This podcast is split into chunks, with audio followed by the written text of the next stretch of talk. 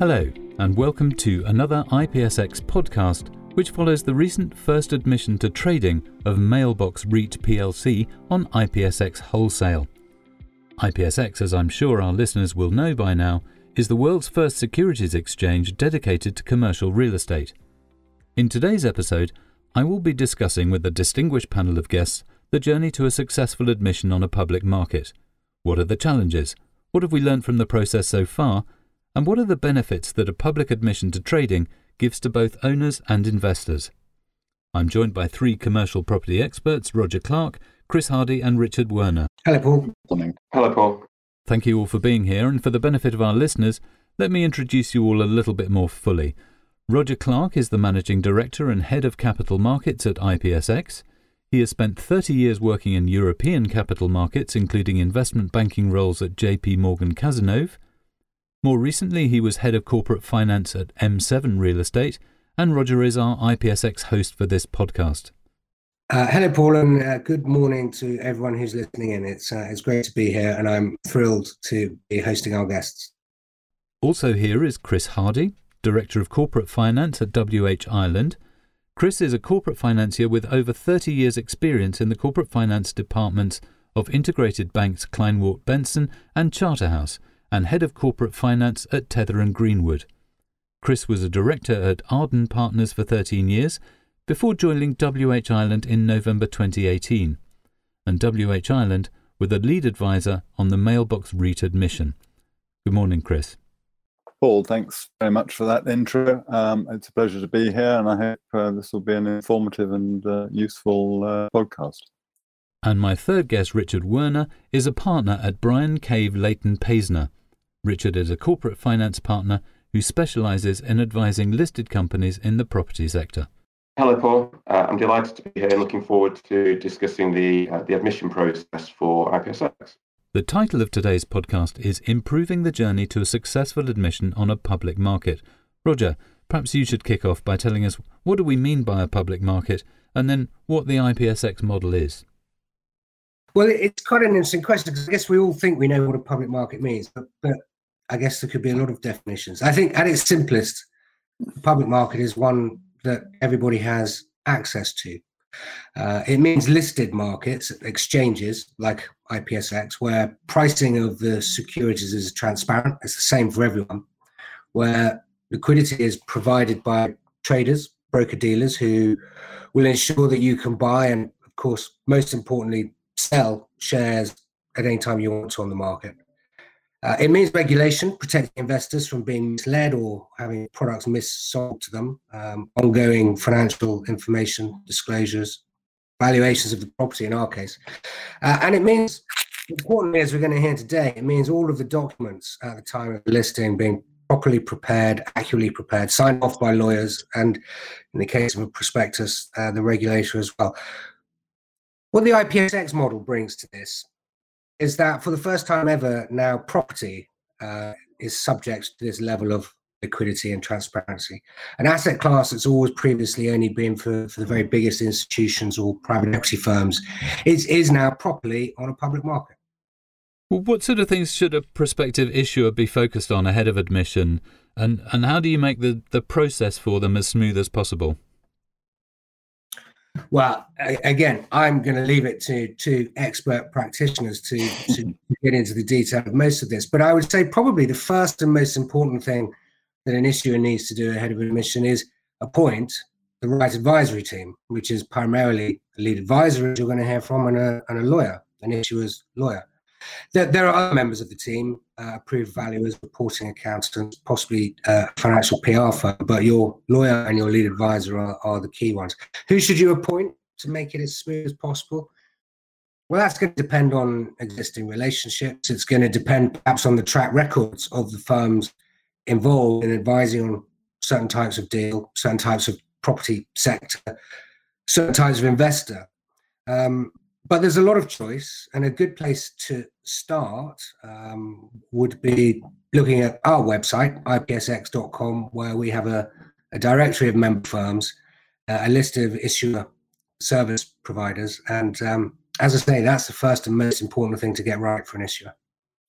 I think um, I'd maybe add to that. And, um, I think the valuer is a fairly important early ingredient to make sure that the, the, the, the product that's being offered, um, uh, you know, you understand it warts and all before you before you start the process. So getting the valuer, maybe a condition report, is good preparation. Um, but but yes, getting your advisors on board has got to be number one. Well, Richard, perhaps you could tell us a little bit about the actual process of admission and uh, how it how it's different to a private real estate sale. Well, the the, the process is uh, is different to a um, to a to a private sale, but it's uh, it's it's a very well understood process. Uh, the key, the key difference is that um, for an IPSX transaction, uh, a public document will be prepared. Uh, as we'll see in a while, this is either a, a prospectus or an admission document. Uh, and that document uh, describes the property or the properties uh, that are being admitted to the exchange. Uh, it will provide other background information uh, on the business as well, including about the strategy uh, and any other information that investors require in order to make their investment decision. Um, that's the that's that's one of the key key differences. The fact that there's a public document. It's a it's a it's a it's a public process. Well, what uh, you mentioned there, the admission uh, document or prospectus. What's the difference between the two? And then perhaps you could go on to say who's involved in this whole process. Chris mentioned valuation, but ultimately everything is all in this admission or prospectus document, isn't it?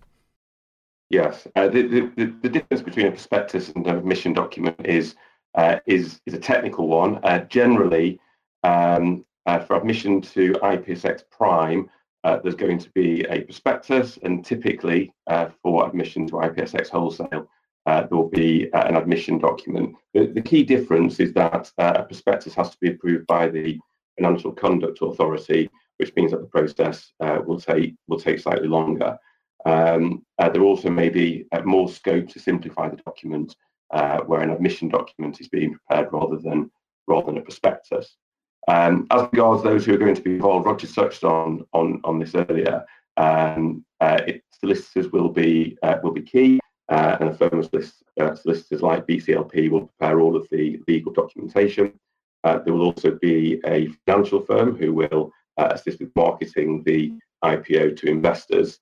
as Roger mentioned, there will also need to be a lead advisor, which will advise the issuer on the IPSX rules. typically, this would be uh, either the uh, financial firm or the uh, firm of lawyers who are involved uh, in the transaction. Uh, as Roger also mentioned, there are likely to be reporting accountants uh, who will um, who will provide reports on certain aspects of the um, the financial affairs of the company company being brought to the market. and as Chris mentioned, valuers will also have an important role. Roger, just uh, picking up on uh, what Richard was saying there at the beginning, what is the difference between IPSX Prime and IPSX Wholesale, just very briefly? Well, very, very briefly, uh, one of the markets, Prime, is um, what's known as a regulated market, and the second one, Wholesale, is what's known as a multilateral trading facility. This means there are, there are some technical differences between them. I, I, actually, there's a lot of similarities there. They both have disclosures. They both have liquidity provided by market makers. Paul, I think the way I like to think of it is that the prime market is designed for very low risk, stable, income producing assets that are fully let, securing lots of rent and paying it all out in dividends. The wholesale market can be for a slightly higher return, perhaps higher risk um, projects, perhaps projects which are geared more towards making um, capital profits as well as income profits. And because of that, it's restricted so that um, retail investors can't invest in shares on the wholesale market. It's only for professional and institutional investors. Okay, thank you, Roger. Well, coming to you now, Chris. Obviously, the other element of uh, market is the investors. Uh, what do you see as the target investors for placements and IPOs? And has anything changed recently with investor appetite, do you think? I think um, marketing is an interesting area, in, in that it does differ from a uh, conventional institutional marketing on on uh, other markets. Um, uh, in that larger institutions tend to have their own direct investment sides, um, and smaller institutions uh, are looking for investments in a sort of portfolio approach, i.e., they're not really sophisticated buyers of the property sector. They just want exposure to that asset class or to that management team. Um, so I, I, would say that the logical interested parties um, are the pension funds. Um, uh, and the second logical um, and uh, where we found most interest was high net worth individuals and family offices with real estate experience. Um, moving on, I think the, the next layer who should be uh, investors in this are the IFAs who manage people's SIPPs. Again, the steady income. Independent financial advisors. Independent financial advisors. And the yeah, self-invested sorry. pensions, I think. For self-invested right? pensions, yes. And then finally, retail investors um, uh, who, again, uh, have the attraction of the steady income uh, is something that, um, particularly in these current low interest rate environments, uh, are, are, very attractive. Um, and I think that that's that's really the point: is that the yield characteristics appeal to the pension funds, um, while the granularity and ability to invest directly in institutional product um, probably uh, is most attractive to the high, you know, the high net worth um, property experts, as well as to retail investors who can can get the granularity of information that IPSX will provide for them. Um, the second second part of your question was, you know, has anything changed recently? And I think that there is. Um, I think uh, I think the last 12, 15 months have been quite uh, strongly growth led in terms of investor appetite, and I think uh, I think we're beginning to see a bit of a change, partly because the the threat of in, inflation has raised its head again, um, uh, in that people are now looking more towards dividends and particularly companies who cut their dividends hard at the beginning of the COVID process. So we're we're beginning to see a lot more interest in dividend-led stocks, and I think that will play to IPSX's advantage. What do you think the biggest learning has, has been as a result of that first mailbox listing or admission to uh, IPSX wholesale? Um, I think um, the first lesson really is, and, this is a bit sort of obvious in some respects, is that nobody likes going first. Um, so you know, when, when when you've got a new market and, and, a new idea, people are inevitably hesitant. But that that sort of impediment should now have been removed, and that people can uh, go to uh, Morningstar, they can see the share price, they can see the volumes uh, and and you know in all other respects it behaves like other markets. You know, you settle through Crest, you have the same uh, security that Crest gives any market. Um, so I think that's um, I think perhaps the the level of caution was a was a slight surprise to us. Okay.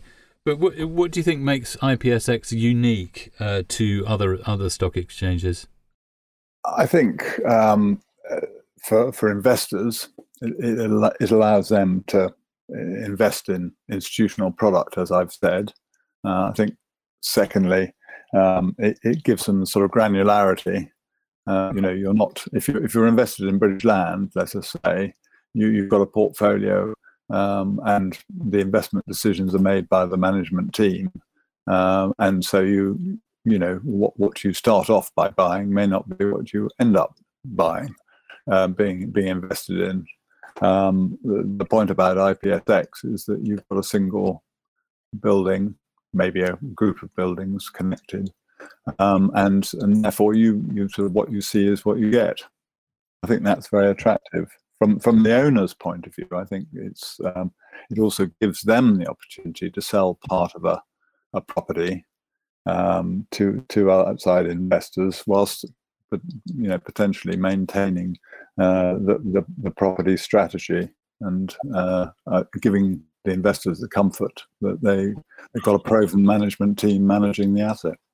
Roger, perhaps I could ask you to come in there. It, what do you think makes IPSX unique? And then carrying on from that, what what do you think you've learned from the uh, first admission of mailbox in the process? Well, I, look, I, I think Chris uh, summed up the points very well there. There's one other thing um, which I'm glad he didn't mention because it's my favourite uh, which I think I think on top of everything Chris said, what's really unique about IPSX, and often people say to me, "What is the point of IPSX?" and it's this: by by creating a, a new stock exchange which is purely for real estate, uh, and so isn't just a sector of the London Stock Exchange where you can buy REITs. Chris mentioned British Land. There, there are others. You can buy REITs on the London Stock Exchange, but they sit there alongside other sectors: technology, banks, miners, airline stocks, you name it. And when those big sectors, which are much bigger than real estate uh, in the listed space, move around because of big macro trends that are happening in the stock market, it's inevitable that the prices of REITs get pulled around. And there's a thing called beta, which is a, a technical measure of the correlation between one share price and the whole. And a lot of the REITs that exist on the London Stock Exchange have very high betas, sometimes in excess of one, which means they're completely correlated to the stock market. If you like, put it another way, when you buy British land shares, you're getting a very expensive FTSE tracker. And that is not what you want from real estate. You want from real estate low correlation to other markets. You want it to be a diversifier to give you an alternative to the equity market. And it's only really by creating the pure exchange that we've done, which is unique. It, and, you know, unique is a very overused word, but there's only one regulated stock market in the world uh, that's purely dedicated to real estate, and it's IPSX.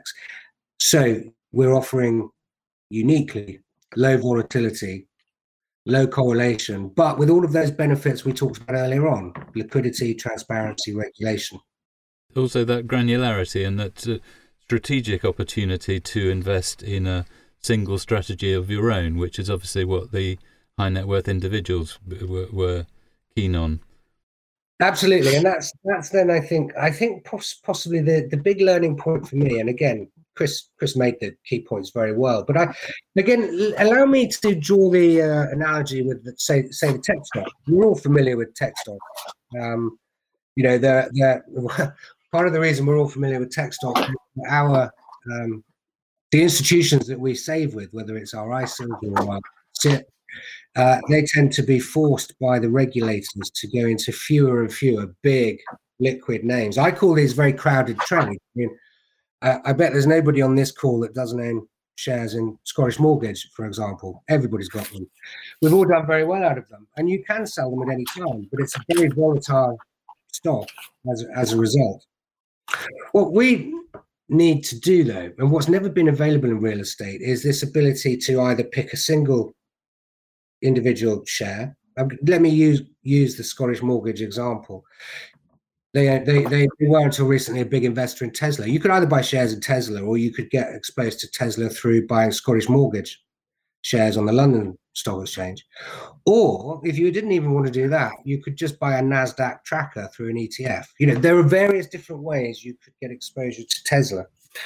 And in real estate, that exists as well. Again, British Land was mentioned earlier as the sort of bellwether example of a big diversified REIT. If you just want UK property exposure, British Land is a pretty good place to start.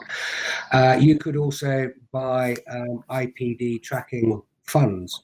But what you've never been able to do before is to just specifically by the mailbox. Now, Chris touched on this earlier on. This is brand new, and not yet is everybody ready for this, but but it will be because what we're creating for real estate is what has existed for years for bonds and equities. Okay. Well, um, Richard, coming back to this mailbox, then, uh, how do you think we can streamline the admission process for single asset owners?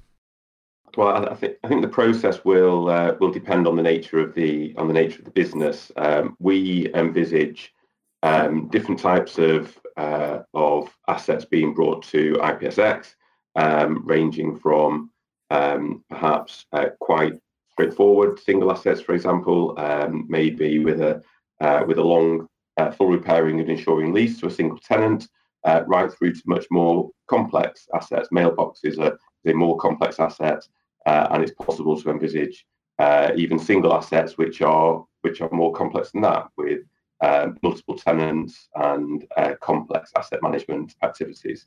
And I think the process for listing is going to depend in part on that. List, admitting a a straightforward single asset to the exchange, in our view, should be should be a relatively straightforward, streamlined process.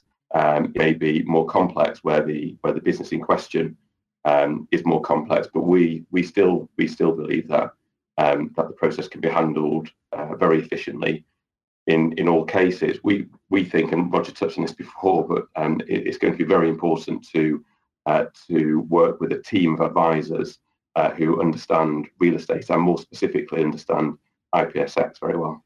Well, one of the things that that was a choice that Mailbox made here was to list as a REIT, a real estate investment trust. Um, why was that, and how did IPSX support them through the process, Roger?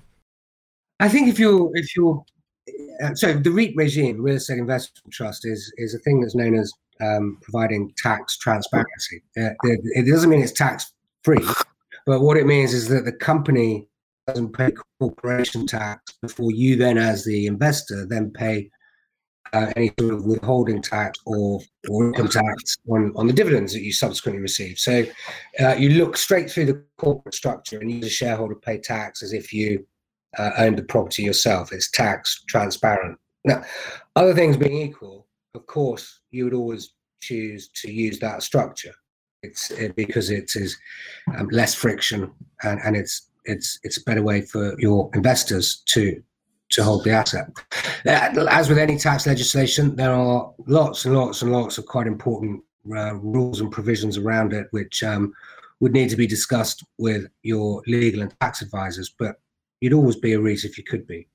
What what did IPSX do to help with that? Well, specifically with the REIT status, nothing. I mean, you either can qualify for that or or or, or not. Um, but obviously, as our first listing on our exchange, um, you know, we had the benefit. Some of the things Chris has been talking about, we had had some insight into over the last two or three years, particularly I've been involved with IPSX, where I've had thousands and thousands of conversations with potential investors potential advisors, potential issuers, um, and you know, it's uh, divining through this some of those which were simply not going to be able to participate early on because they just wouldn't want to be pioneers. They need to see the, the, the exchange and the market work first. You know, sifting those from the people who could and would um, get involved in a new market because they would find it exciting was something we were able to help a little bit with um, and and also, of course, just to support the issuer through the process as much as we can. Part of my team's job today, and it will be tomorrow and going forwards, will be to try and always make that journey as as smooth as possible and support where we can. So we did as much as we could. Excellent, uh, Richard. Going back to this this concept of listing or admitting, and Roger talked about the number of conversations he's had. Is there a preferable corporate structure that real estate should sit within? Or is it is it it depends? Well, the assets uh, for an IPSX transaction will always sit within a within a corporate SPV, so just a regular uh, a regular company uh, with share capital in the usual way. Um, to to create the structure for for admission, uh, some some restructuring may be required uh, in order to to optimize that structure. Um, um, but uh, professional advisors uh, would be able to uh, to assist with that. Um, that's the usual part of the uh, of the process. As Roger said, um, we, we, we definitely uh, envisage uh, the vast majority of um, of companies on IPSX being being UK REITs, just because it is a very attractive tax regime, which is very popular, quite rightly, with with investors and is uh, is very well suited to uh, to investment in income producing uh, real estate. So, uh, as Roger said, we, we, we envisage the vast majority of transactions um, using using a UK REIT. Uh, some some work might be required um, to to um, ascertain whether um, whether uh, the company is eligible for that and to structure it in such a way so so that it so that it is. But I think that will just be a uh, that would just be a normal part of the process on these sorts of transactions.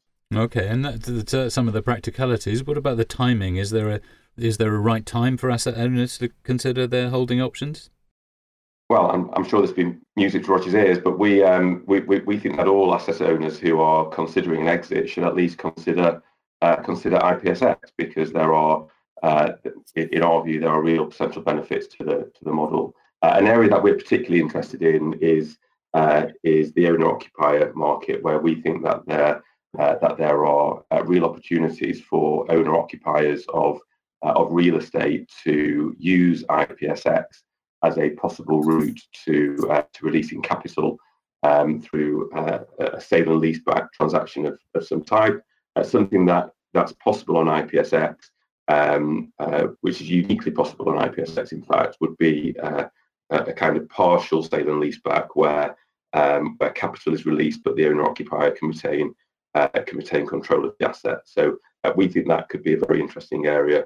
obviously. Um, uh, many companies following the pandemic are having to look at their balance sheets and potentially uh, rebuild their, uh, their, balance sheets and releasing capital from uh, from existing real estate assets could be uh, could, could be an extremely attractive option in our view.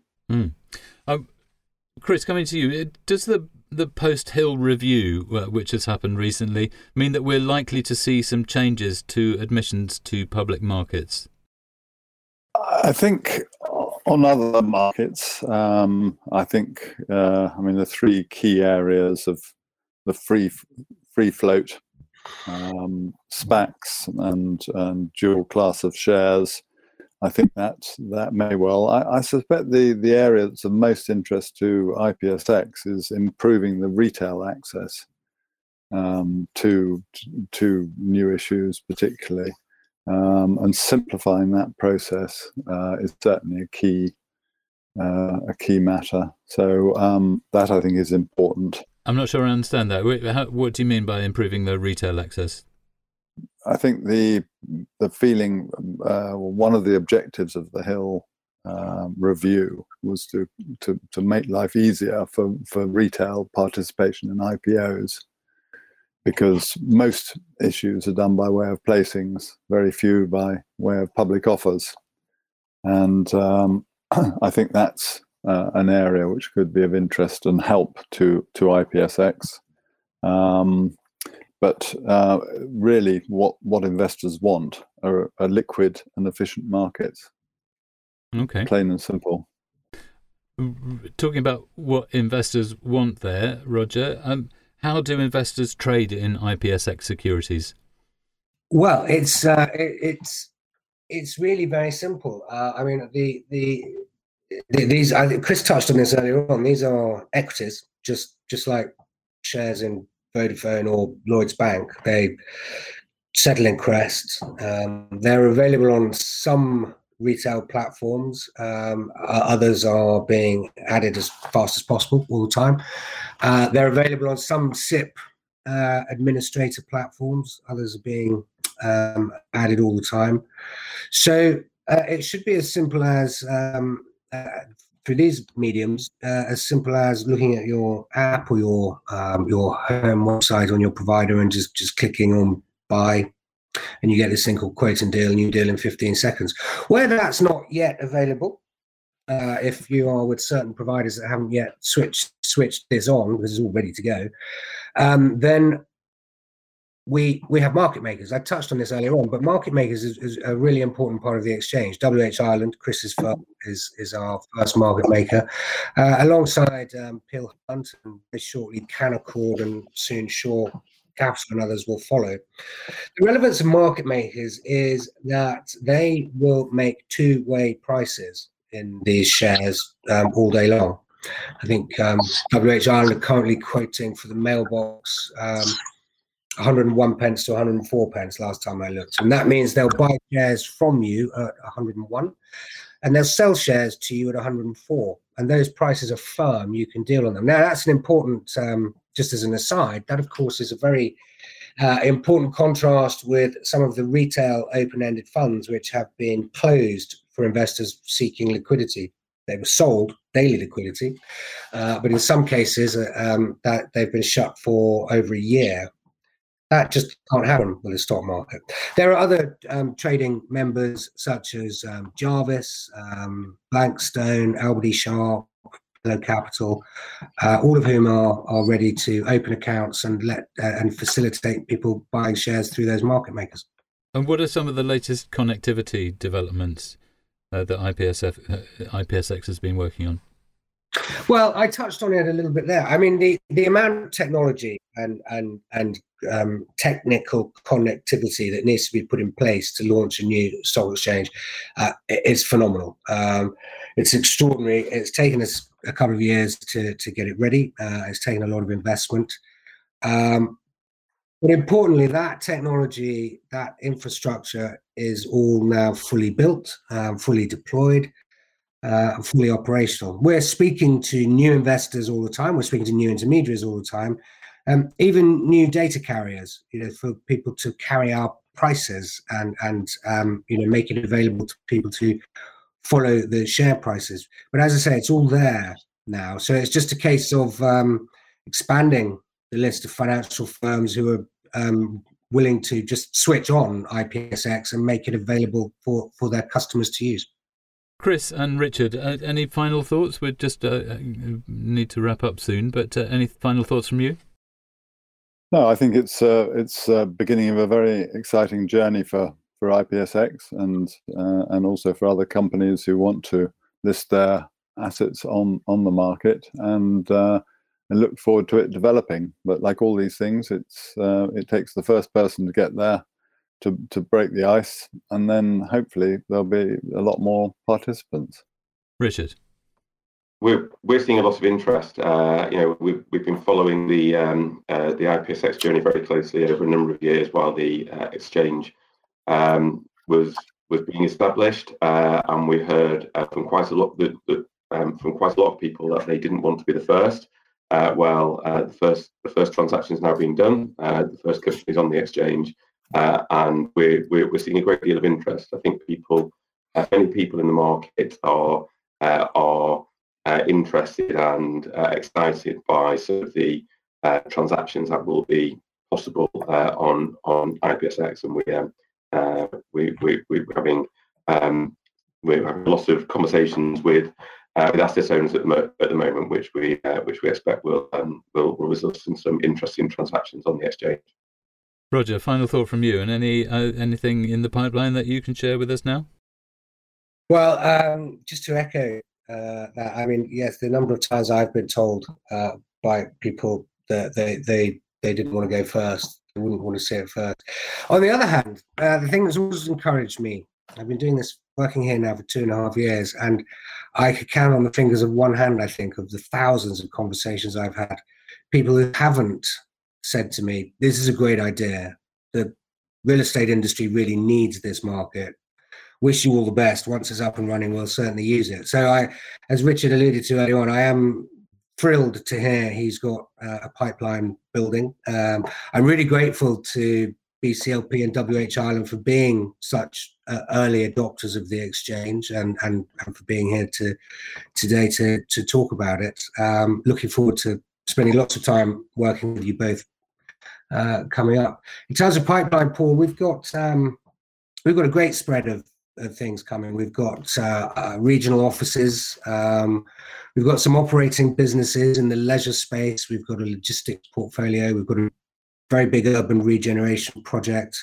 We have some social housing coming. Um, we have a couple of corporate HQ offices. So again, particularly pleased to hear uh, about that uh, part of life being mentioned by Richard earlier on, uh, and and some big central London offices. So there's really um, a good spread of different types of property, different types of returns profiles, uh, and you know by the end of this year, uh, I'm very much looking forward to there being uh, a good handful of deals, different types, uh, different sizes, different parts of the country, to to really show what this exchange is going to look like in the long run.